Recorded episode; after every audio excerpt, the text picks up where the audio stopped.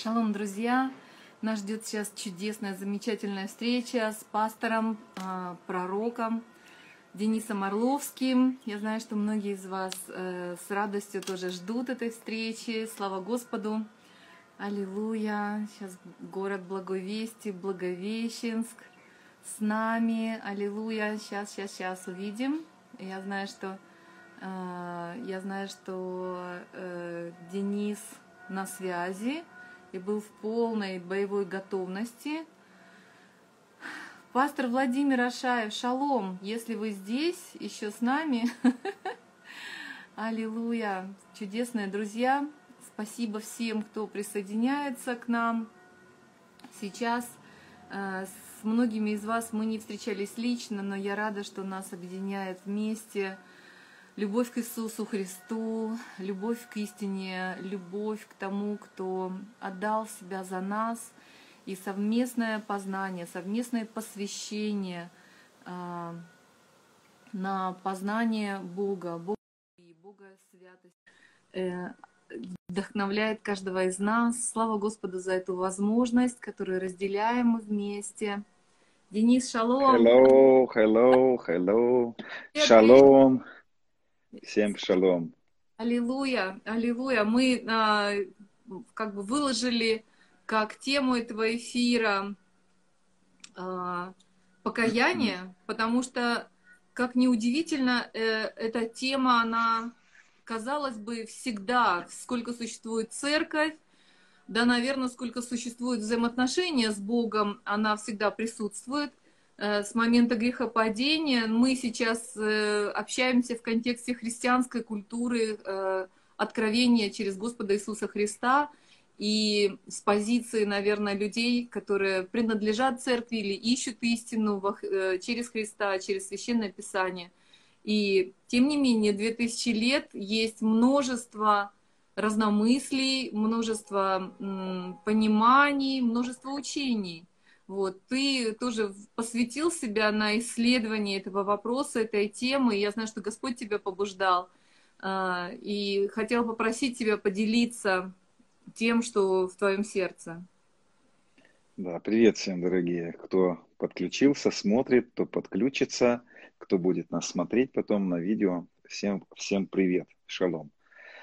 Но на самом деле тема простая, но, но одновременно и непростая запутанная, как клубок, как Санта-Барбара, а, с разными интерпретациями, пониманиями, что я только не слышал за свою жизнь в этом контексте покаяния. Вот попробую сегодня выразить свою, а, может быть, не совсем глубокую, углубленную мысль такую, потому что формат, формат у нас больше не учения, не проповеди, а формат общения – вот. И мы по попробуем одновременно читать вопросы, да, у кого-то, может быть, появится э, вопрос, особенно противоречия, потому что противоречия – это неплохо, противоречия, если они э, вызваны недопониманием и требуют понимания, да, потому что есть про проблема в понимании этой темы заключается в том, что мы выросли с вами в разных э, церквях, в разных деноминациях, конфессиях и так далее, где по-разному интерпретировали понятие слова покаяние. И у нас на фишечке было э, написано покаяние. И если кто-то ожидает сегодня, что будет мое покаяние, потому что была моя большая фотография, написано покаяние. Если кто-то ожидает моего покаяния, то я с удовольствием это сделаю сегодня. Выражу. Да, потому что это, это нормально э, каждому из нас какой-то момент выражать свое покаяние. Но в этом, а в этом контексте, конечно, в этой темы мне бы хотелось сначала затронуть противоречия. Потому что поняв некоторые противоречия или неправильные утверждения, да, мы можем а, оттолкнуться от этого, как я считаю, опять же, я а, не буду а, утверждать, что я носитель всей истины, всей глубины, я попробовал исследовать, кстати, это я достаточно долго пытался исследовать это. Вот. Но первое противоречие, самый главный вопрос или противоречие в этой теме, какие я нашел. Первое. Бог простил нас. Вот такие вопросы я задал. Бог простил нас или еще не простил? И, но простит, если мы попросим его об этом. И тогда в этом контексте покаяние – это что? Это просьба о прощении – Нужно ли раскаиваться верующим человеку? Вот такой попробуем вопрос задеть. Какое, а, по, какую природу носит прощение Бога? Потому что покаяние подразумевает, соответственно, прощение в ответ. Да? То есть для чего нужно покаяние? Чтобы приобрести прощение. Поэтому эти два вопроса, а, два, два момента, они как бы соединены между собой. Да? Так что, что такое покаяние? Потому что главная причина покаяния – это нужда в прощении. Да? Нужда вот в этом ответе от Бога для решения конкретно какой-то ситуации. Да? Поэтому а, попробуем вот эти моменты разобрать. Да? То есть, что такое покаяние? И мы знаем, что на греческом, это вот распространенная мысль уже во многих э, церквях, она звучит, проповедях, что на греческом языке слово покаяние переводится как метаноя или метаноэ. Немножко мы, конечно, коверкаем греческий своим русским.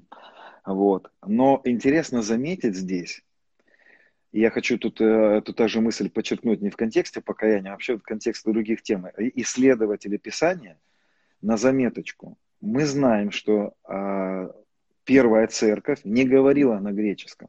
То есть евреи, они не говорили на греческом, соответственно, они говорили на, на иврите да, в то время, ну или как мы говорим на арамейском и так далее. То есть разные есть э, интерпретации этого. Вы знаете, что Авраам, родоначальник израильского народа, сам по себе-то и не был как бы евреем. Да? Он был э, из а, из халдеев, так называемых, да, то есть евреем он стал после того, когда он посвятил себя, да, такое посвящение было. Поэтому мы знаем, что э, израильский народ говорил на арамейском, и апостолы говорили на, из, на еврейском языке, это уже такая э, усовершенствованная, так скажем, версия, да, э, арамейского. Так вот, интересно, чтобы оттолкнуться в этой теме, надо понять, что исследуя тему покаяния, что же такое покаяние, нам надо немножечко глубже окунуться и понять, а что же на иврите значило это слово покаяние.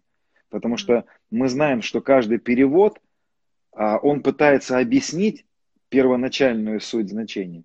Но мы все прекрасно понимаем, что он не может объяснить ту суть, а только лишь доносит какую-то тень. Так вот интересно, что вот это слово метаноя, греческое слово покаяние, которое у нас перевели как покаяние, его родоначальник этого слова метаноя, еврейское слово шува или тишува, или тушева, по-разному, опять же, мы э, с своим русским акцентом да, пытаемся это произносить, но такое известное слово шува. Вот. Э, очень часто это слово шува в Израиле э, звучит, когда идет праздник Йом-Кипур или Роша Шана, да, то есть евреи совершают шуву. Вот. И почему а в чем разница, да? Что здесь, что здесь мы можем обнаружить? Так вот, интересно, что слово метаноя, греческое слово метаноя, которое переводится как передумывать, менять мнение. Как я помню, раньше говорили метаноя, покаяние, развернуться на 180 градусов. Нет. Метаноя – это передумать, поменять мнение, переосмыслить, а, что-то начать делать по-другому. Но вот интересно, что слово шува намного глубже имеет значение. То есть вы понимаете, еврейское слово шува, от него родилось греческое слово метаноя, потому что а, переводчики Торы а, в то время, да, они пытались перевести на греческий слово шува, и в греческом языке нашли самое подходящее слово, это метаноя. Но оно не отражало сути, сути понятия еврейского слова шува. Потому что шува в еврейском языке, да, который звучит, оно переводится так, возвращаться или возвратить. И в этом случае рождается два таких, так скажем, два разных понимания. Сейчас попробую объяснить. Смотрите, дело в том, что а, слово шува, еврейское слово шува, покаяние, а, перевод, перевод, которое переводится как возвратиться, имеет больше понятия не изменения мышления, как метаноя, а возвратиться как, как или возвратить. А вот как использовали евреи это слово примерно. Если один еврей украл у другого курицу, то ему нужно было не просто подойти и сказать, прости меня, дорогой мой сосед, за то, что я украл у тебя курицу. Ему нужно было вернуть эту курицу. И более того, вернуть еще ее а, с какими-то процентами. И для него шувой или покаянием было не просто говорить, прости меня за то, что я украл тебе курицу, а для него шува – это возвратить это возвратить. Также шувой или возвращение, возвращением являлось пример, мы затронем чуть попозже, пример это блудный сын, помните? Он говорит, вернусь в дом отца, возвратиться куда-то. Вот я, допустим, а, помните, была а, книга, книга а, Руфь, да, ушли они на поля Моавицкие, да, семья, а потом вернулась обратно эта семья. Вот они совершили шуву, возвратились. То есть ушли откуда-то, а потом возвратились куда-то. Это шува, это возвратиться куда-то или вернуть что-то, да. И в этом контексте я, я попробую надо, сейчас. Кстати, в этом контексте как раз да. ситуация с Такхеем. Вот настоящая шува, да, то есть вот, он да. сказал, не просто извиняюсь, как бы перед всеми, у кого я там украл, обманул, но я и в четверо больше возвращу, правильно? Вот эти проценты. Да, да. Да, и в этом контексте конкретно а, а, рождается, я сейчас попробую объяснить, кривизна, которая впоследствии вошла в церковь. Потому что еврейское понимание покаяния – это куда-то вернуться и что-то возвратить, возвратить долг.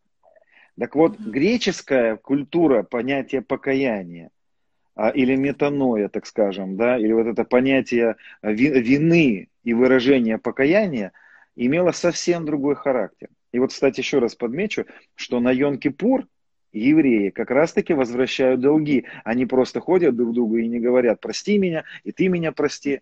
Понимаете, а греческая культура, она принесла такое понятие, как чистый четверг, да? То есть, э, где, где люди просят у друг у друга прощения, и они должны друг друга простить. Так вот, покаяние, что это? Это просьба о прощении. И тебя должны просто простить, или покаяние это что-то вернуть и куда-то вернуться. Вы понимаете, какая разница да, присутствует? Так вот, в церковь со временем ворвалось не еврейское понимание слова покаяние, а именно такая языческая, греческое, можно так сказать, будет тоже правильно сказать, греческое понимание покаяния. Как греки понимали это? Если бы грек украл у другого грека курицу, он бы пришел к нему и сказал, прости меня, грек. Он сказал, прощаю тебя. Все, и мы разошлись. Понимаете? И в этом случае слово покаяться, да, и, соответственно, а, получить в ответ прощение, у нас рождается такая как бы а, более языческая, более такая греческая, европейская модель понимания покаяния. Потому что покаяние от этого зависит как бы спасение человека. Мы помним, что Петр сказал первым спасенным, когда они его спросили, что нам делать, а так думали именно евреи, потому что первые спасенные были евреи, что надо что-то делать, чтобы спастись. Он им сказал, покайтесь. От этого рождается понимание, да, что чтобы спастись, нужно покаяться. Так вот теперь противоречие. Да? Что же имел в виду Петр, когда говорил, вам надо покаяться и креститься для прощения грехов? И, кстати, вперед забегу, скажу, что это неправильный перевод. Я попробую чуть попозже доказать вам, прочитать это из подстрочного перевода что имел в виду Петр здесь, покайтесь и докреститься. Так вот, а, еще раз, тема сложноватая, потому что здесь включается противоречие, противоречие, да. Так вот, еще раз хочу озвучить одно противоречие. Значит, что имели евреи в виду, когда говорили, что надо покаяться? Они имели в виду, что куда-то надо вернуться и что-то надо вернуть, чтобы тебя как бы простили. Значит, что имели в виду уже язычники и греки, да, примерно вкладывая в это какие-то понятия? Они имели в виду вот что. «А прости мои грехи, прости то, что я это сделал, и они ожидали в ответ просто, просто прощения. Ну, все окей, я к тебе никаких претензий не имею. Так вот, смотрите, вот это понятие слова покаяние, в котором, а, в котором присутствует просьба о прощении, я ее называю неправильной. Потому что мы не видим эту просьбу о прощении, Бог, прости мои грехи. То есть, смотрите, в церковь ворвалось такое понимание, что покаяние – это молитва, в которой мы обращаемся к Богу, и где мы говорим, Господь, мы согрешили, мы раскаиваемся в том, что мы согрешили, поэтому прости наши грехи, и мы, соответственно, ожидаем, что из-за того, что мы попросили у Него прощения, Он должен нас простить. И эта схема приходит в церковь, рождается молитва покаяния, это всем известная, Господь, прости наши грехи. Но вот какое интересное, а, удивительное открытие мы обнаружим. Мы обнаружим, что в Новом Завете мы ни разу не встречаем этой молитвы. Мы ни разу не встречаем, чтобы апостолы повторяли молитву покаяния. Мы ни разу не о том, чтобы а, Прости, там просто оскорбительные комментарии mm. пошли. Я попробовала заблокировать этого товарища. Какое-то безобразие. Правильно. Mm. Это называется тролли. Ну, я не знаю, может, это роботы. Тролли здесь не нужны. Во всяком случае, противно. Ну да, хорошо. Попробуем эту, эту мысль еще раз дальше мы про, прокрутить, да? То есть, э, а я хочу вот, вот что сказать, драгоценное. Я хочу выразить противоречие тому, той традиционной модели или пониманию слова покаяние, что покаяние – это просьба о прощении, которая автоматически вызывает у Бога а, обязанность нас простить в соответствии того, с тем, что мы попросили у него это прощение. Угу. Так, вот я вижу, что у меня зависла немножко картинка, да? Меня слышно? Вообще, я тебя слышу, тут ага. действительно возникли какие-то, говорят, меня не видно. Да, немножко а... картинка зависла, но главное, чтобы слышно было. Я думаю, появится эта картинка. Знаешь, да елки, да. не удалось. А... Господи, как это? Удалить, да, это комментарии? Да, я не знаю, как его убрать, этого кадра. Ну, пусть слушает Евангелие тогда. Знаешь, я о чем думаю? Я думаю о том, что действительно очень часто это во взаимоотношениях так бывает. Например, там жена мужу, мужа обижает или муж, жена, и там подходят друг к другу, ну, извини меня. И как будто бы, а, как будто бы извинения принесены, но почему-то удовлетворения нет, а, потому что как бы нет понимания, что так, меня не видно, ну и ладно. Главное, что Дениса. Главное, что Дениса видно и слышно, слава богу. Угу. Да, я попробую сейчас э, все-таки, понимаете, в чем дело? Эта тема, эту тему невозможно просто коснуться и не, до, не договорить, потому что угу. если ее не договорить, да, возникнет больше проблем, больше противоречий. И здесь, я смотрите, хочу вот что еще заметить, очень важную мысль, да. А почему у людей, которые проповедуют о благодати, да, вы услышите о том, что молитвы покаяния нет в Писании. И о том, что Господь, а, что вот эта схема, которая вошла в церковь от греческой культуры, в которой просьба человека простить его является первой причиной того, что Бог его прощает. И эта схема, войдя в структуры церкви, становится основной для, а, для спасения человека. То есть проповедуются такие мысли о том, что человеку нужно выйти перед Богом, потому что Петр сказал, покайтесь. И у нас есть такое понимание, более греческое понимание, что покайтесь, да, повторю, это якобы попросить у Бога прощения, и Бог автоматически должен простить. Да. И вот в этой схеме, эта схема породила некоторое недопонимание, потому что а, драгоценные, если меня слышно, да, попробуйте еще лайк поставить или напишите, да, потому что видно, что у нас есть проблема со связью. Нет, в основном и, меня не видно, понимать, Денис, да? поэтому продолжай, пожалуйста, ага, слышно, смело. Да? Я не знаю, могу это изменить, поэтому мы просто будем Все, следовать. Хорошо, хорошо. Хорошо, ага. А, так вот, значит, из-за этого возникло такое противоречие в богословском понимании. Так Бог прощает нас, потому что мы попросили у Него прощения, это так просто. А зачем тогда нужна была кровь Христа? А зачем тогда нам нужна была жертва Христа? То есть, находится ли Бог в непрощении в тот момент, когда мы просим у Него прощения? И тут рождается второе противоречие, потому что много мест Писания, много текстов, которые говорят, прощайте друг друга, как и Бог во Христе простил вас. Простил. И речь идет уже, апостол Павел говорит уже в настоящем времени. Он не простит, а он простил уже. И а, первое противоречие, еще раз повторю, да, что прощает ли Бог по просьбе о прощении. И второе противоречие, значит, если Бог прощает по просьбе о прощении, значит, он еще не простил. А, и как тут тогда быть? И вот в этих моментах тогда мы пытаемся с вами разбираться, пытаемся разобраться. Первое, что я хочу заявить, драгоценное, первое, что я хочу заявить, что нам надо понять, что когда мы касаемся темы прощения, а это, вы понимаете, неразрывно связано с покаянием, потому что покаяние – это как бы причина прощения. Так вот, значит, когда мы касаемся темы прощения, нам нужно знать, и нам нужно понимать, как, как я это верю, как я это вижу. Первое, что Бог никогда не находился в непрощении.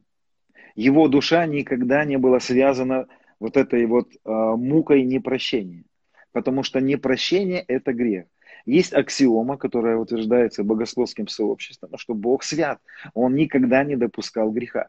Так вот, непрощение, как нам сам Господь и говорил, является грехом.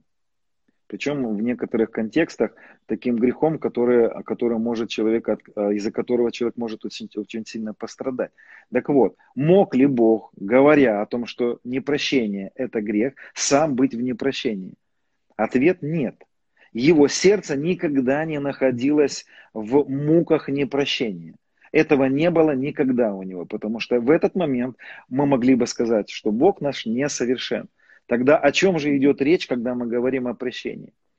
Значит, я считаю, что речь идет в этом случае не о, о его нравственной натуре, не, его, не о его сердце. Речь идет о претензиях закона к человеку.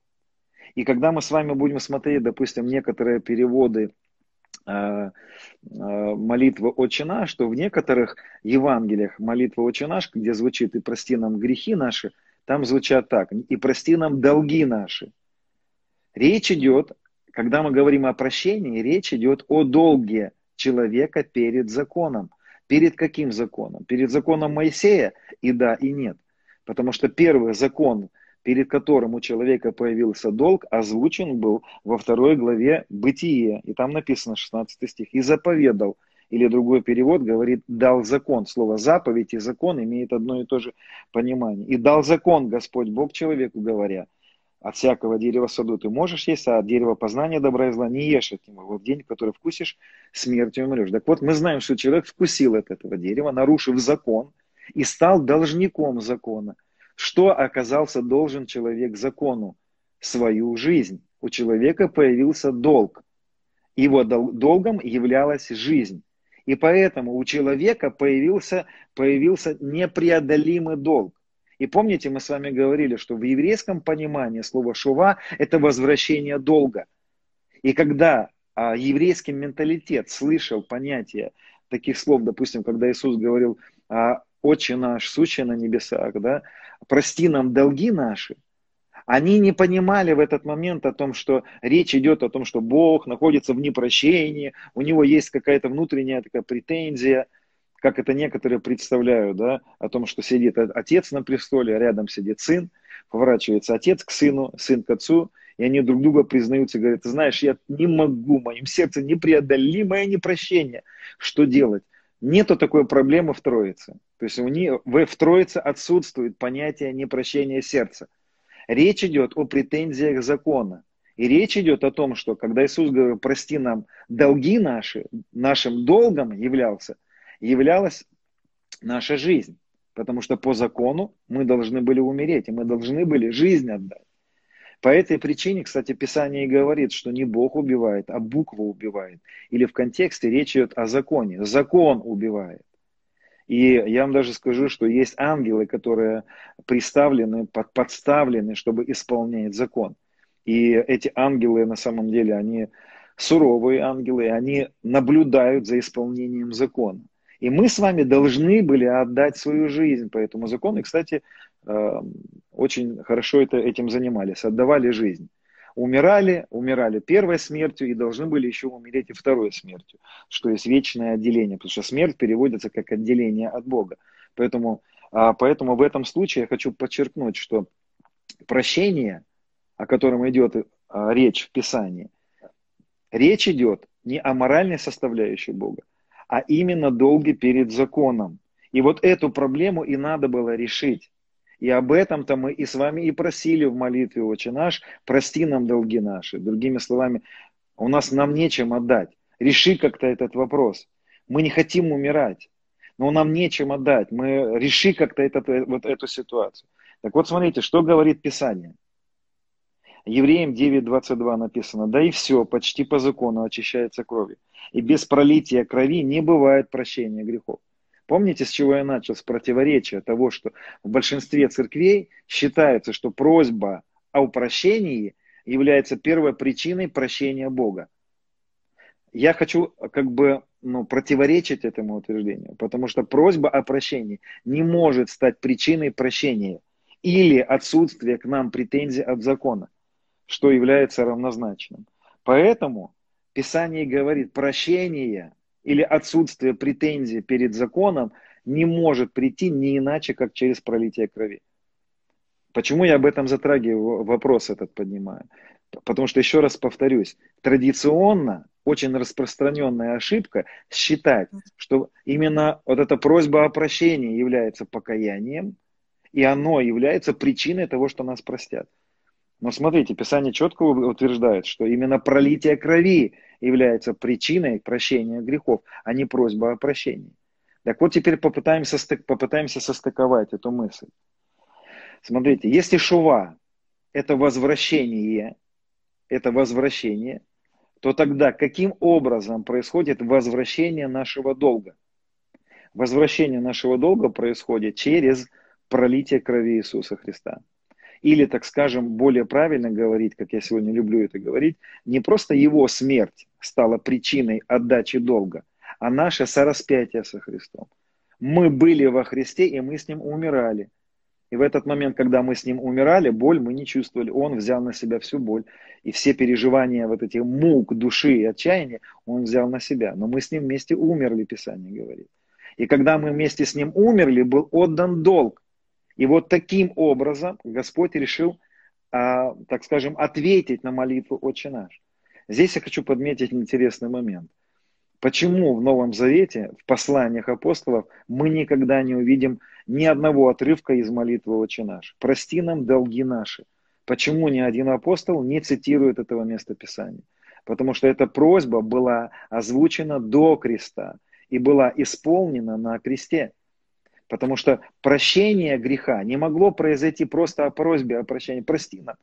Господь не мог сказать, ну ладно, прощай, ребята, все, между нами все закрыто, все забыто и, и так далее. Нет, он не мог этого сделать, потому что если бы Господь поступил бы таким образом, просто закрыл бы вопрос и сказал бы, ребята, больше у меня нет к вам никаких претензий, в этот момент наш Бог поступил бы, а совершил бы еще один предполагаемый грех. Да? То есть в первом случае я говорю, он не мог быть в непрощении, во втором случае я говорю, он не мог просто взять и отменить закон, потому что это была бы тогда коррупция.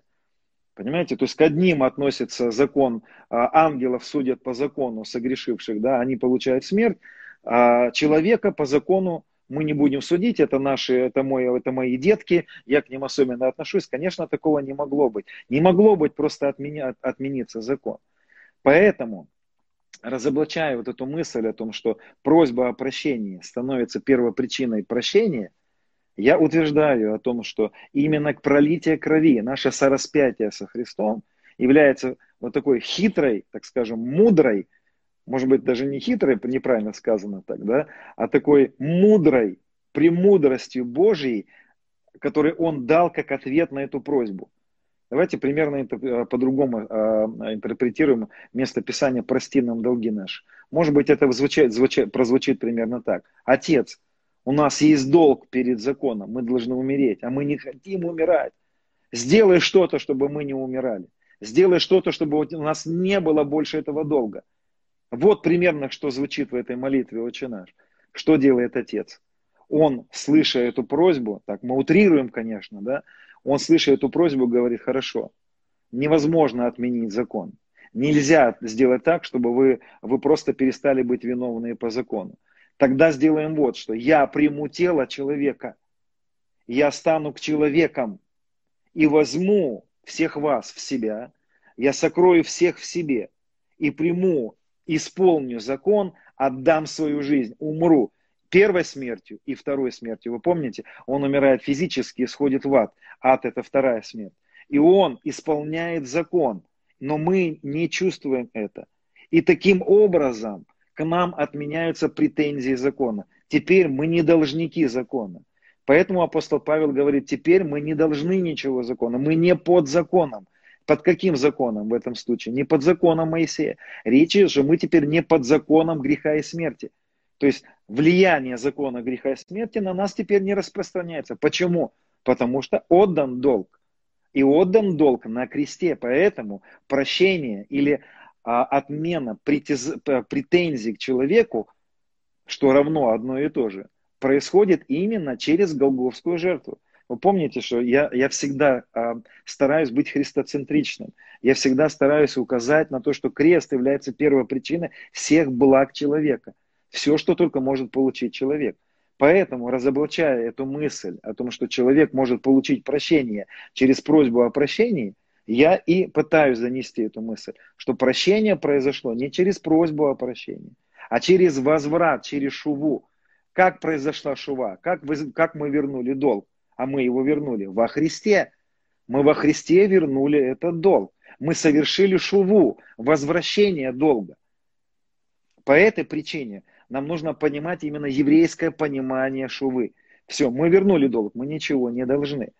А помните, я говорил, что одной, один из переводов слова шува – вернуть, возвратить, а другой перевод говорит, другая интерпретация – возвратиться.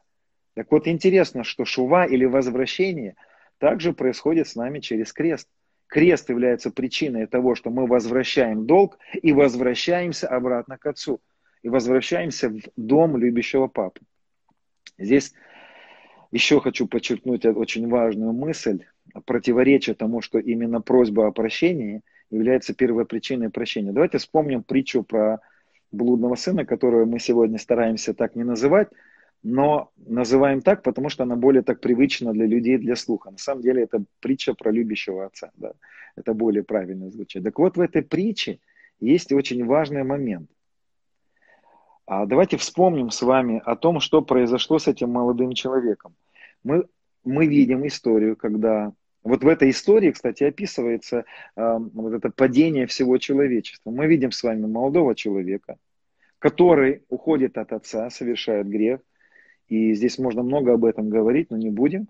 Мы пойдем дальше уже в это, в понимание того, что с ним произошло, когда он нахлебался рожков.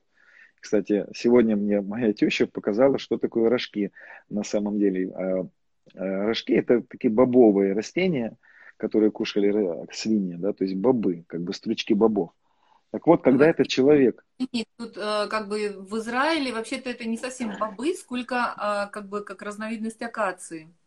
То есть ну, такие... может быть, да. Но я, я увидел этот стручок, мне показалось, что это, как у нас ну, это называется, соевые такие бобы. Да, да, да, да, да. Ну, примерно похоже на это, да. Так вот, что же происходит с этим молодым человеком? И как происходит его прощение? И в чем же его покаяние или шува? Помните, шува – это возвращение. Шува или метаноя – это не просто просьба о прощении. Покаяние – это не просьба о прощении. Покаяние – это возвращение или возврат.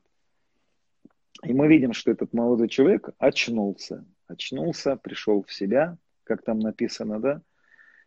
И в этом случае он а, начинает в своей голове, да, в своем сердце прокручивать слова, с которыми он хочет вернуться к Отцу, и на которые он рассчитывает, что они станут первопричиной его а, восстановления отношений с Отцом. Помните, как он говорит?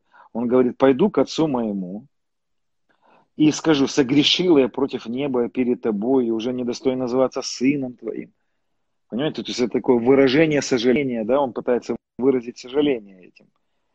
И он думает, сейчас я скажу отцу, отец, прости меня, выражая свое сожаление, а, негодяй я, побью себе в грудь, и отец посмотрит на меня и скажет, молодец, осознал грехи, теперь я тебя прощу. А нет, и мы видим, что а отец, отец, а, давайте прочитаем тут, это встал и пошел к отцу своему. Это 15 глава от Луки. И когда он еще был далеко, увидел его отец его и сжалился. Побежал, пал ему на шею и целовал его. У меня возникает вопрос. Отец простил его до того, когда он выразил свое сожаление – или после того, когда он выразил свое сожаление? Ответ очень простой. Отец имел прощение к сыну до того, когда сын пришел к отцу. Более того, мы видим, что отец сказал, несите одежду, оденьте его. У меня возникает вопрос. Конечно, мы, мы немножко домысливаем это, да?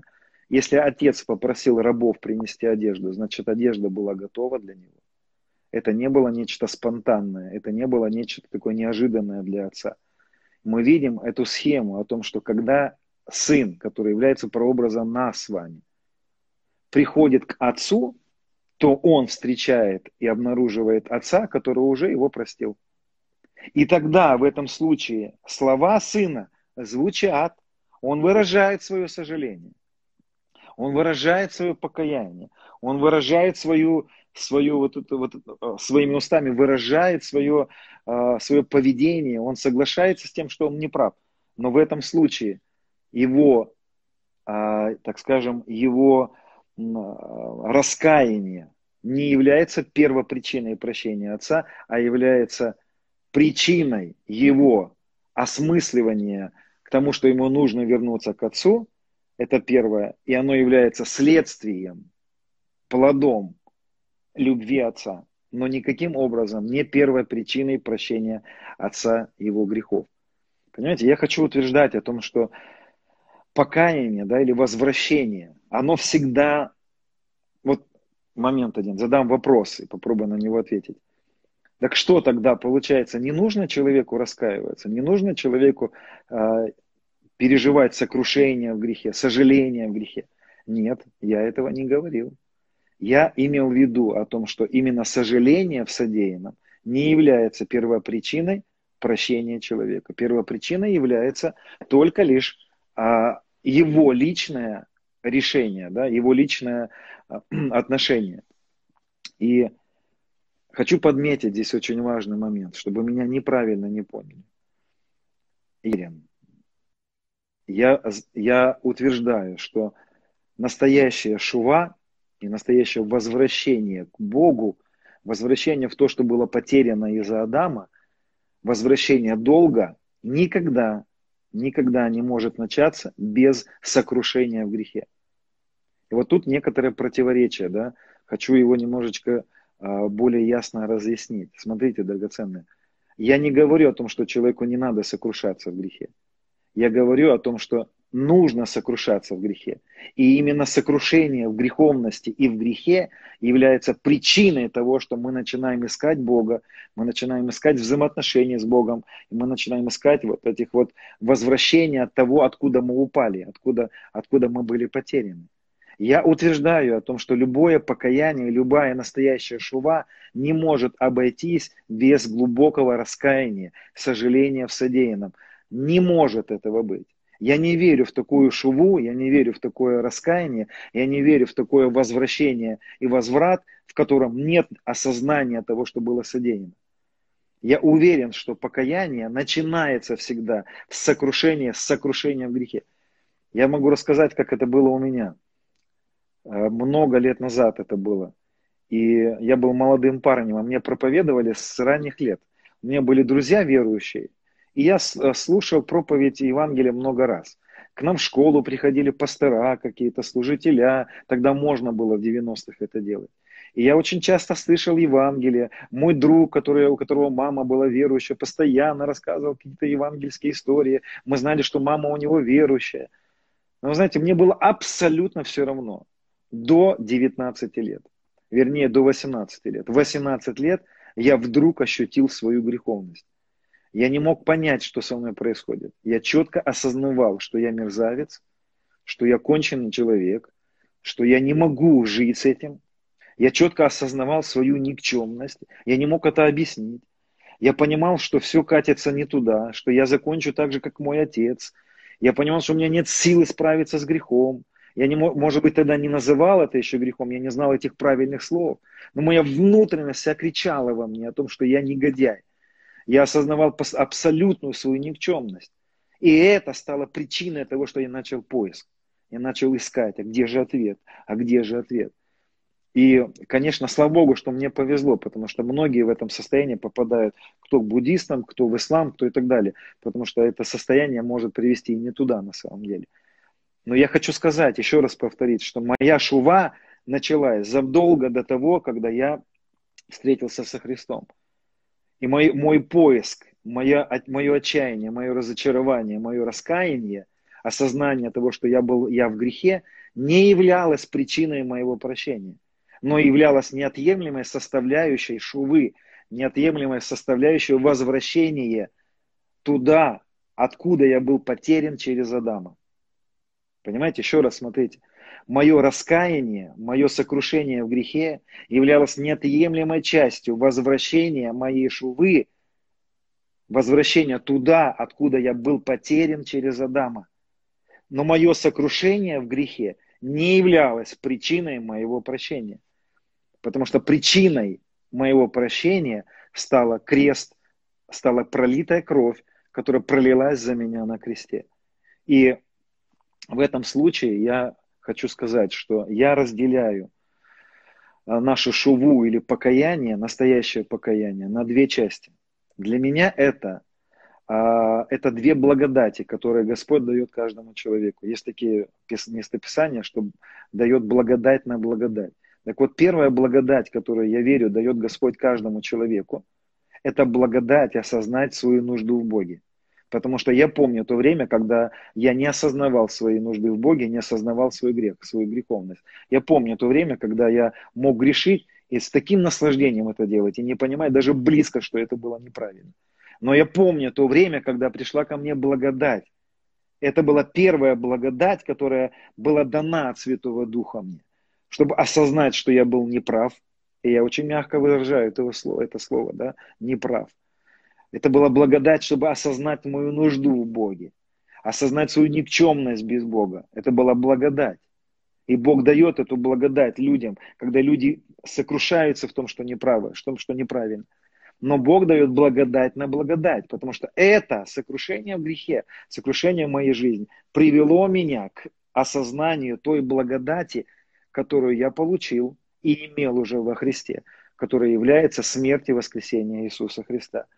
Я хочу сказать, что каждый человек, у которого происходит покаяние, и покаяние – это процесс, и очень часто это процесс, который затягивается на многие-многие годы. Покаяние – это не просто некоторые слова, сказанные в момент а, выхода перед толпой людей, Господь, прости мои грехи и так далее. Нет, покаяние – это процесс которая затрагивает у кого-то годы, у кого-то покаяние или возвращение. Это шува может произойти очень быстро, но это процесс, который всегда начинается с сокрушения в грехе. Но сокрушение в грехе приводит нас к поиску. И вот интересно, что когда мы с вами начинаем искать выход из этого состояния, мы обнаруживаем с вами ответ, который был дан нам уже еще прежде нашего рождения.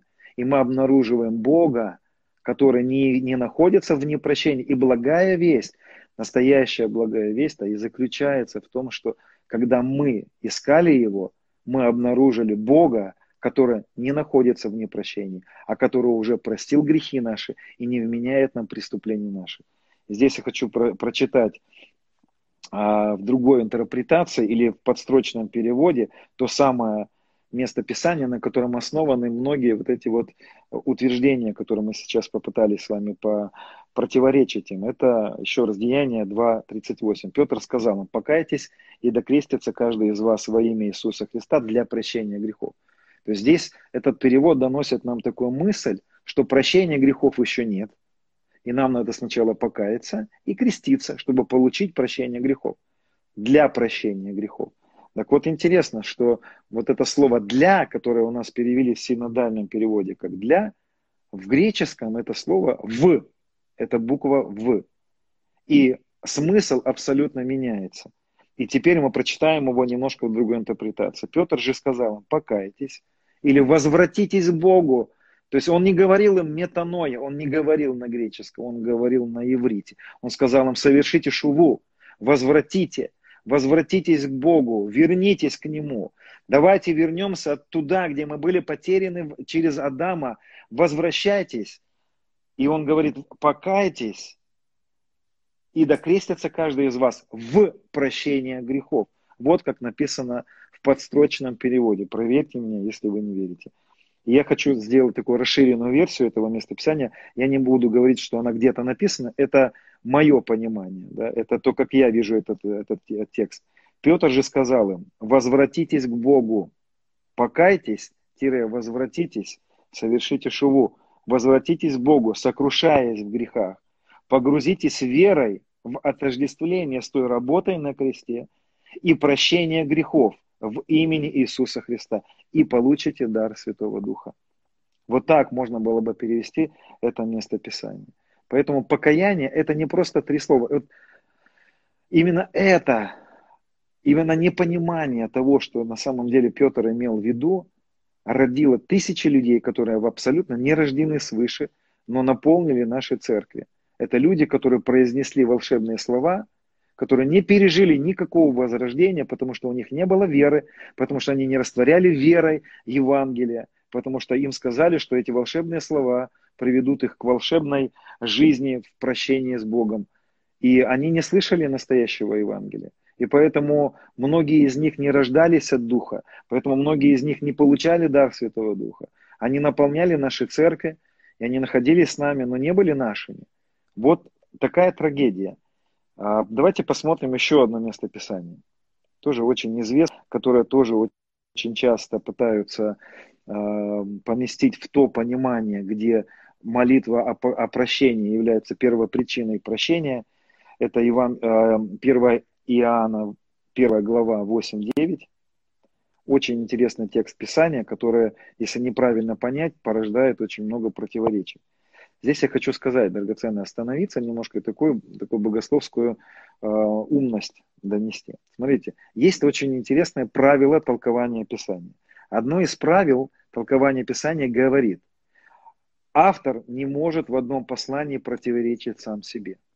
Если в одном послании звучат противоречия, значит это или неправильный перевод, или мы не понимаем, что он имел в виду. Так вот, в послании Иоанна, в первом послании, есть противоречие.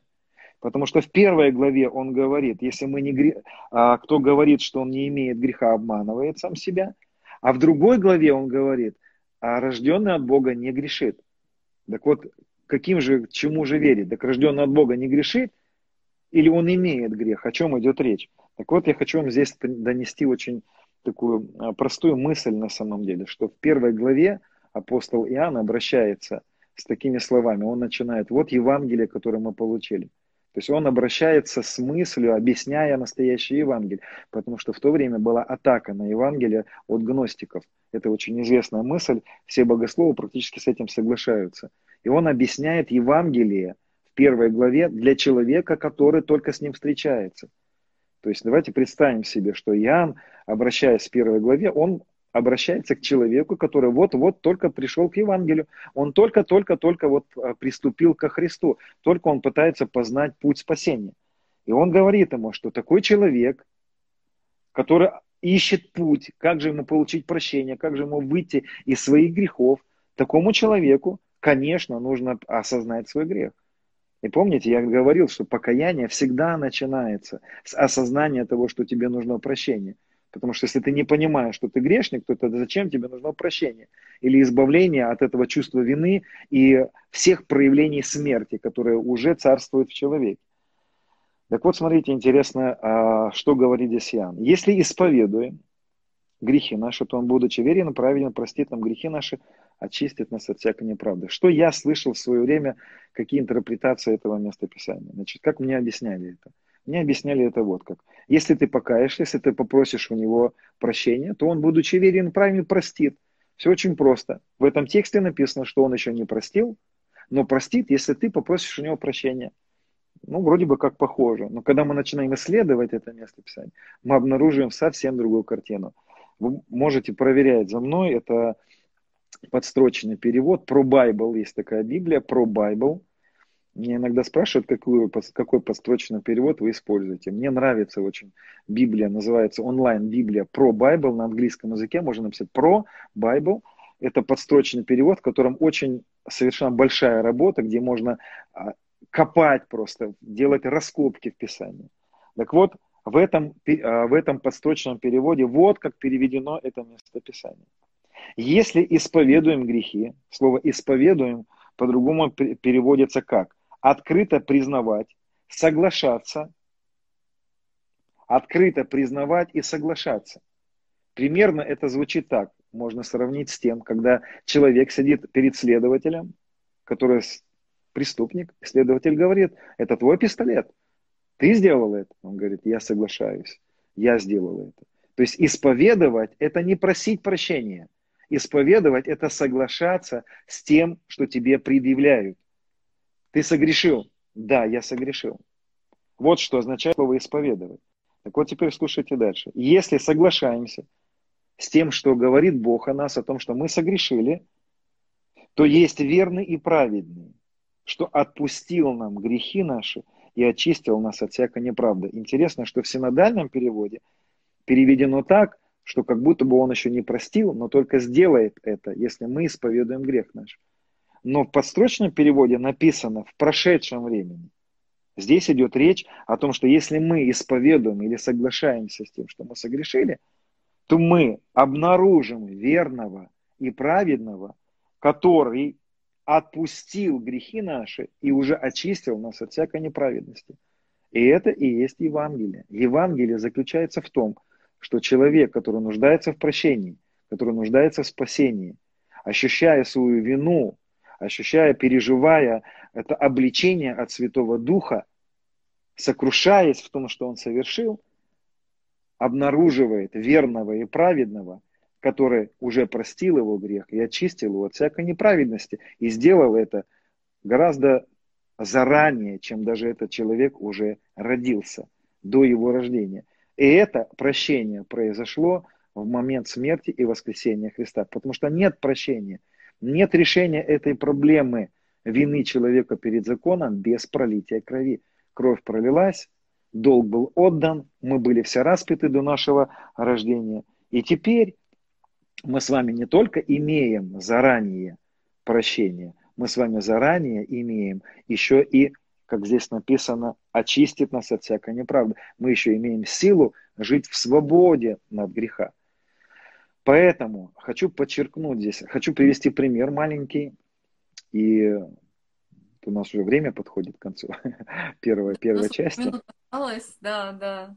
Я, наверное, потом поменяю девайс, все так же там э, помытое, размытое изображение. Будем надеяться, что э, все будет в лучшем э, качестве. Да, смотрите, я хочу быстренько одну мысль сказать еще в этом эфире, да, и мы перескочим и попробуем пообсуждать какие-то моменты с вами. А вот что происходило в израильском народе, когда какой-нибудь еврей вдруг согрешал? Вот у него был грех – и что предполагал закон? Потому что это были прообразы для нас. Закон предполагал вот что. Такой человек должен был принести повинность или так называемая жертва за грех, жертва повинности. Что это было? Как это себе представлялось? Такой человек, еврей, приходя к, э, в, в храм, происходило все только в храме в Иерусалиме, такой человек, приходя к левиту, к священнику, обращался и говорил, я совершил грех у меня перед Всевышним есть проблема. Мой грех приведет меня к смерти. Я не хочу умирать. Поэтому я исповедую сейчас свой грех. Я говорю, я совершил то-то и то-то. И тогда священник ему говорил, твой грех не может быть просто прощен. За твой грех должен кто-то умереть. И тогда этот человек говорил, хорошо, я привел с собой козленка, и вот пускай он умрет вместо меня. Не бывает прощения без пролития крови. И тогда священник брал руку этого человека, согрешившего, и этот человек клал эту руку на этого козленка или ягненка, или другие были жертвы, передавал ему свою вину, и тот умирал за это, проливая кровь. И тогда священник объявлял, теперь к тебе нет никаких претензий, потому что был исполнен закон. Так вот, это была аналогия того, что произошло с нами на кресте. Это и есть шува, это и есть покаяние. Покаяние всегда начинается с осознания того, что человек согрешил. Покаяние всегда приводит нас к Богу. И покаяние или шува всегда имеет финишем или последней точкой жертву Христа или кровь Христа, которая будет являться единственной причиной отсутствия претензий от Бога перед законом и так далее. Вот так, коротко и не коротко. Вау, классно. Я не успел сейчас прочитать некоторые вопросы, да, пока говорил, к сожалению. Да, Но... ты можешь пока прочитать. Я просто, э, знаешь, вот с одной стороны, можно, ну, простые ясные вещи сделать такими сложными, но я понимаю в том числе, как э, вот эта позиция, что словами можно только примириться с Богом, она, конечно, абсолютно неправильно. Где-то она привела к тому, что у нас поднялась вот именно волна этой, скажем, дикой евангелизации. А, хочешь, не хочешь, как бы волей-неволей, но надо заставить человека исповедовать, значит, то, что там я раскаиваюсь перед Богом, а, и мы совершенно не уделяли внимания а, сердцу бы, человека, его состоянию, о чем, кстати, вот э, Андрей Лукьянов очень много говорит, именно осмыслять эти, эти истины, это очень глубоко, но мне кажется, что в целом, друзья, очень просто, конечно, мы должны переживать Христа. Э, самое, наверное, удивительное это то, что во Христе и Дух Святой нас ведет и к Нему, и раскрывает Христа. И вот это вот действие, которое в твоем сердце обнаружилось и как сокрушение, и как мощное ощущение своей отверженности, я думаю, что почти ну, наверное, сто процентов людей, кто сейчас присутствует в эфире, кто смотрит эфир, они а, переживали вот это ощущение своей ужасной как бы негодности и невозможности даже быть угодным Богу. Поэтому а, Дух Святой, для меня это стало иллюстрацией в моей жизни того, что Дух Святой обличит мир о грехе, но это его обличение, оно не, э, не оставляет нас в этом грехе, а оно полно в то же самое время э, влечения к Богу, потому что Он один, кто способен действительно исцелить наши раны, исцелить нашу душу. И вот это покаяние, как э, принятие Его жертвы, не просто слова, которые мы говорим, а принятие Его жертвы, которая всегда стоит, которая всегда совершается, друзья, она совершена полностью, но мы ее переживаем, различные аспекты этой жертвы постоянно. Вот этот путь и покаяние, и спасение, он совершается. А, ну, здесь очень, знаешь, э, когда ты говорил, очень мне хотелось поделиться аналогией, а, она не совсем корректна в отношении нас и Бога, но представляет собой такую комическую иллюстрацию где-то того, что, мне кажется, происходит. Ты можешь э, ее как бы э, исправить. Вот. Есть, есть в Мексике, я знаю такой способ э, возвращения диких, ну, как бы сбежавших быков из фермы, когда его находят, этого быка, и к нему привязывают ослика. И вот Бык носится, как сумасшедший ослик бегает за ним, потом бык устает, и ослик начинает тянуть его домой. Э, потом бык опять начинает бунтовать, опять куда-то убегает, ослик за ним, потом, как только он выдохнется, опять ослик тянет его домой. И дело заканчивается тем, что через неделю-две э, ослик приводит присмиревшего быка домой. И вот в, этом, в этой аналогии э, бык, понятное дело, это мы, которые бунтуем, бывает, убегаем от Бога и так далее. Но Дух Святой, Он всегда, как этот э, смиренный ослик, тянет нас к Богу, тя, тянет нам туда, и мы, как этот бык, соглашаемся, с одной стороны, смиряемся вот с тем, куда Он нас влечет. И вот в этой аналогии, которую ты говорил, э, очень важно понимать, и принимать глубину этой жертвы, глубину изменения того пути, которым мы идем. Не только по своим путям, но мы возвращаемся на тот путь, который он нам предоставил. Мы идем в отчий дом, мы возвращаемся там, где нам хорошо, для чего мы созданы, а, для чего он нас возлюбил. У нас буквально одна минута, друзья. Я, мне нужно сохранить этот эфир. Я приношу прощение за плохое качество изображения.